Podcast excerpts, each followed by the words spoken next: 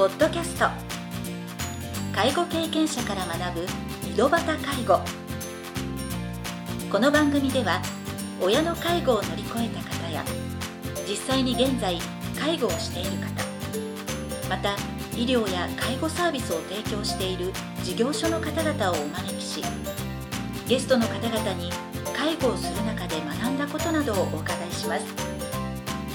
ナビゲーターはこれまでで500人以上の介護相談に対応してきた介護コーディネーターの山川仁でお送りします。それでは今回の番組をお楽しみください。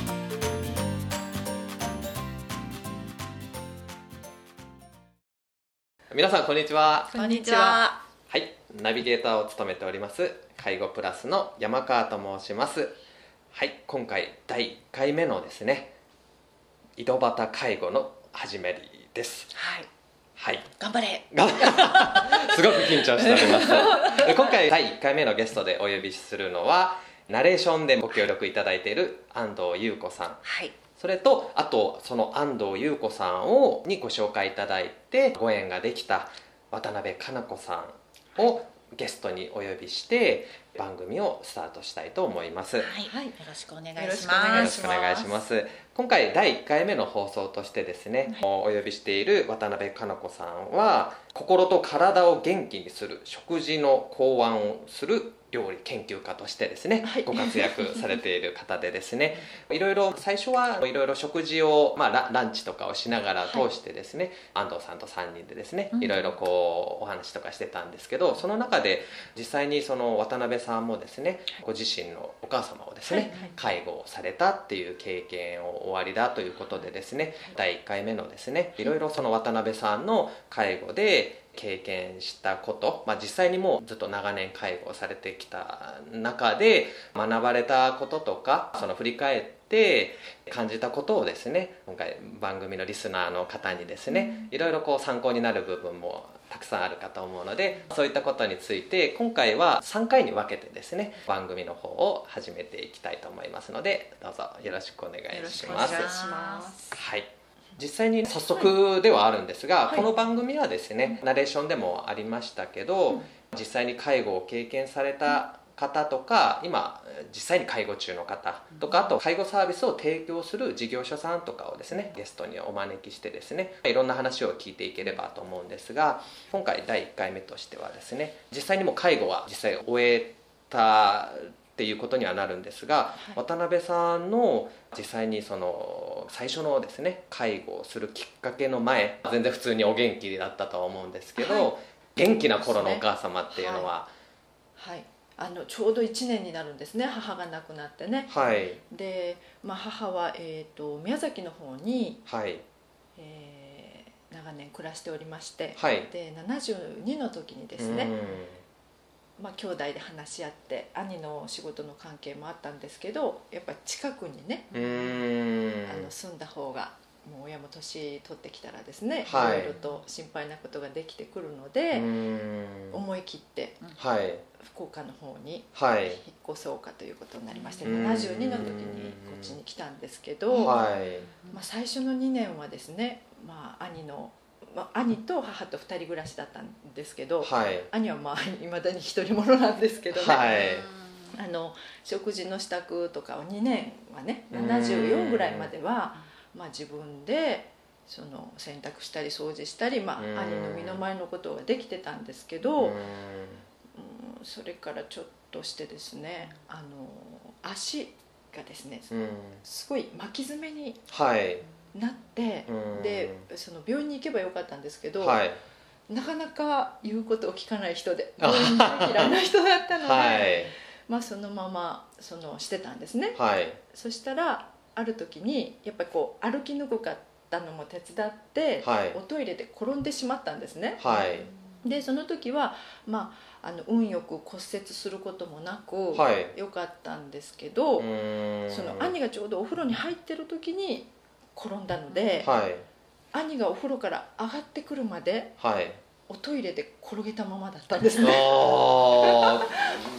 そのままの状態で。こ声とかはで、まあ。のそのよ呼びはしたんだろうけど、はい。もうこけてるもんだからで兄ももうお風呂に入っちゃったから全然聞こえなかっあはいたみたいで、うんでお風呂から上がってきてみて母がいないってういうーん。びっくりしまことで見すよね。たらそのトイレで転げてたんですね、はいでもうもう痛々しく転げてて、はい。で、まあ、まあ骨折とかそういうのがなかったからうん。よかったんですけど、まあ、ちょっと腰を痛めまして、はい。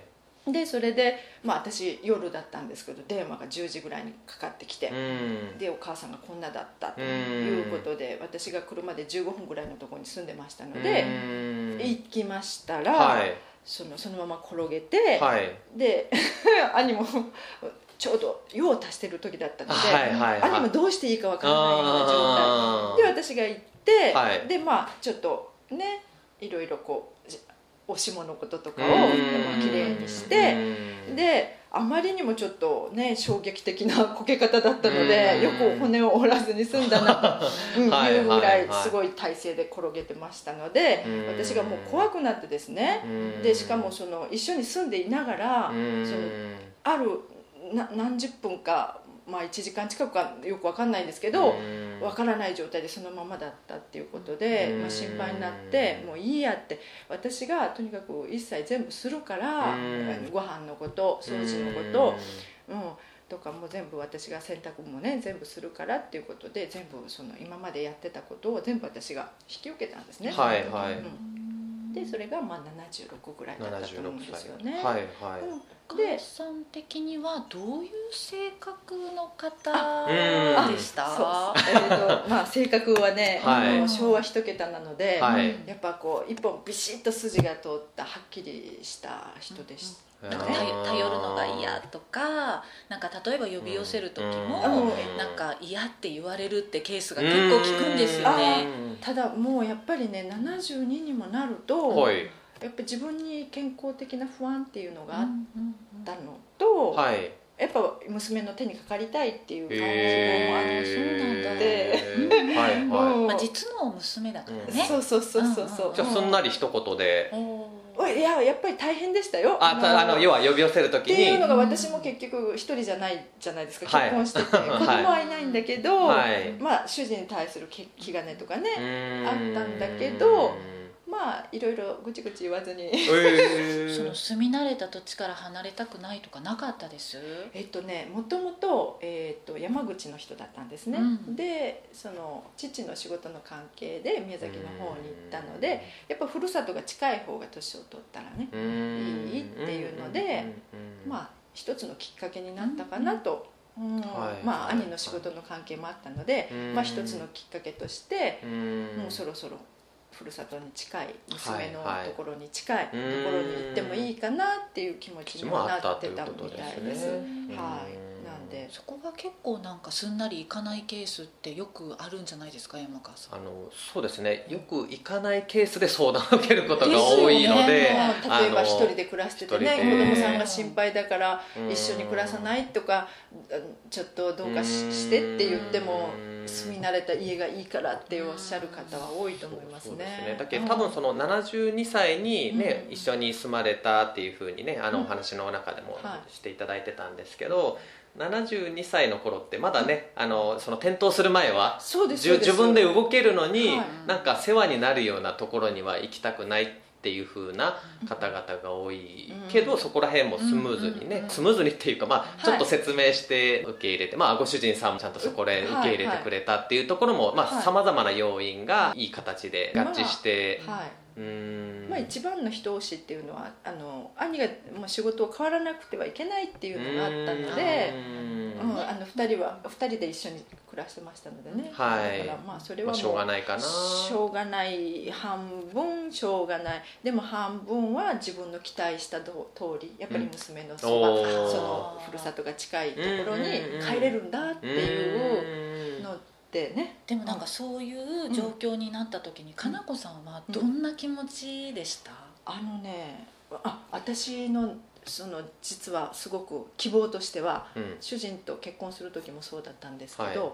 母を見てやりたい、おおじゃあ希望が もうそうそうそう。ん。私の場合はね、はうん私は母を見てやりたいと、はい。うん、いうのがもう最初に頭にあったので、うんうんうん私が世話をしてあげたいなっていう気持ちがすごく強かったです。な。るほどね、うん。いや私もその、うん。やっぱりもともとかなこさんとはお友達なのでですね、はい。こういろいろお話しする中で、はい。介護のお話とかねもう真っ最中の時にお話聞いてたんですね。うん。で本当にもう6年間すごいことをしてこられてるのでう、ん。まあ、まだまだお話ね聞いて聞いあたはいはい。そうですね。ねじゃあ実際に本当ね、その巻き爪とかでその転倒したはい。後に、まあどうはい。どういった介護が必要になったかっていうのをまた第2部でですね、はい。またお伝えあはい。お話を伺えればと思いますので、はい、わかりました。それではまた次回をお楽しおみにしてくだ楽しみに。さい。はい、ありがとうございますありがとうございました。ありがとうございました今回の番組はいかがでしたか？この番組ではリスナーの皆様からのご質問なども受け付けておりますメールアドレスはひとしの h 小文字で h. 山川19アットマーク gmail.com h. 山川19アットマーク gmail.com です。それでは次回の配信をお楽しみに。